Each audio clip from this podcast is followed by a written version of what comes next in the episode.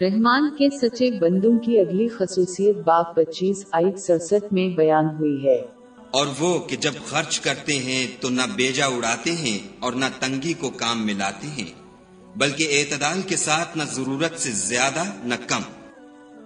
وہ سمجھتے ہیں کہ حقیقت میں ان کے پاس جو کچھ ہے وہ اللہ ہی کا ہے۔ اور یہ صرف انہیں قرض کے طور پر دیا گیا تھا۔ بس وہ اللہ کو قرض واپس کر دیتے ہیں۔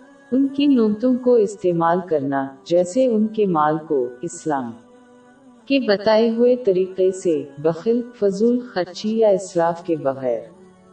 وہ سمجھتے ہیں کہ ان کی دولت اور دوسری نعمتیں اللہ کی طرف سے امتحان ہیں۔ تو وہ واقعی شکر گزار بندوں کی طرح برتاؤ کرتے ہیں اور اپنی دولت اور دوسری نعمتوں کو صحیح طریقے سے استعمال کر کے اس امتحان میں کامیاب ہو جاتے ہیں۔ وہ جان چکے ہیں کہ اللہ اسراف کو ناپسند کرتا ہے اس لیے وہ فضول خرچی کے بغیر خرچ کرتے ہیں۔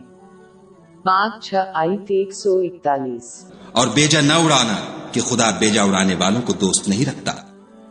وہ ہر قیمت پر بخل سے بچتے ہیں کیونکہ وہ جامع ترمزی نمبر ایک نو چھ ایک میں موجود حدیث سے واقف ہیں۔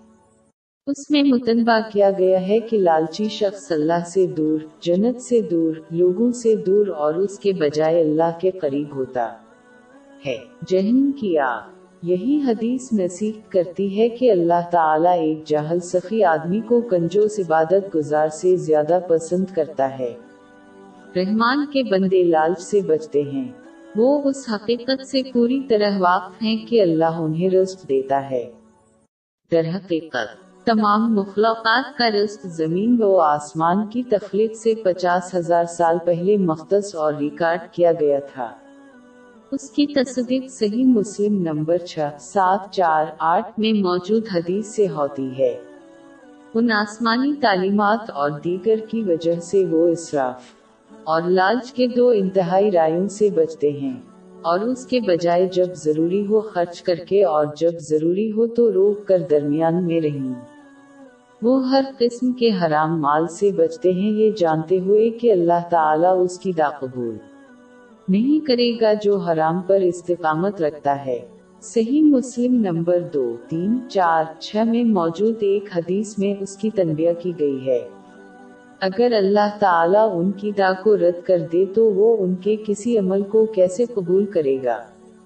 صحیح مسلم نمبر دو، تین، چار، دو میں موجود ایک اور حدیث میں حضور نبی اکرم صلی اللہ علیہ وآلہ وسلم نے نصیحت فرمائی کہ اللہ تعالیٰ صرف حلال مال سے صدقہ قبول کرتا ہے۔ یہ حدیث اس کے اجر عظیم پر بھی روشنی ڈالتی ہے جب وہ اپنے حلال مال سے اللہ کی رضا کے لیے خیرات کرتے ہیں۔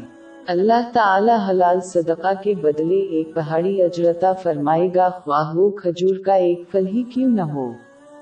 رحمان کے سچے بندے ہمیشہ اپنا فرض صدقہ کرتے ہیں، یہ جانتے۔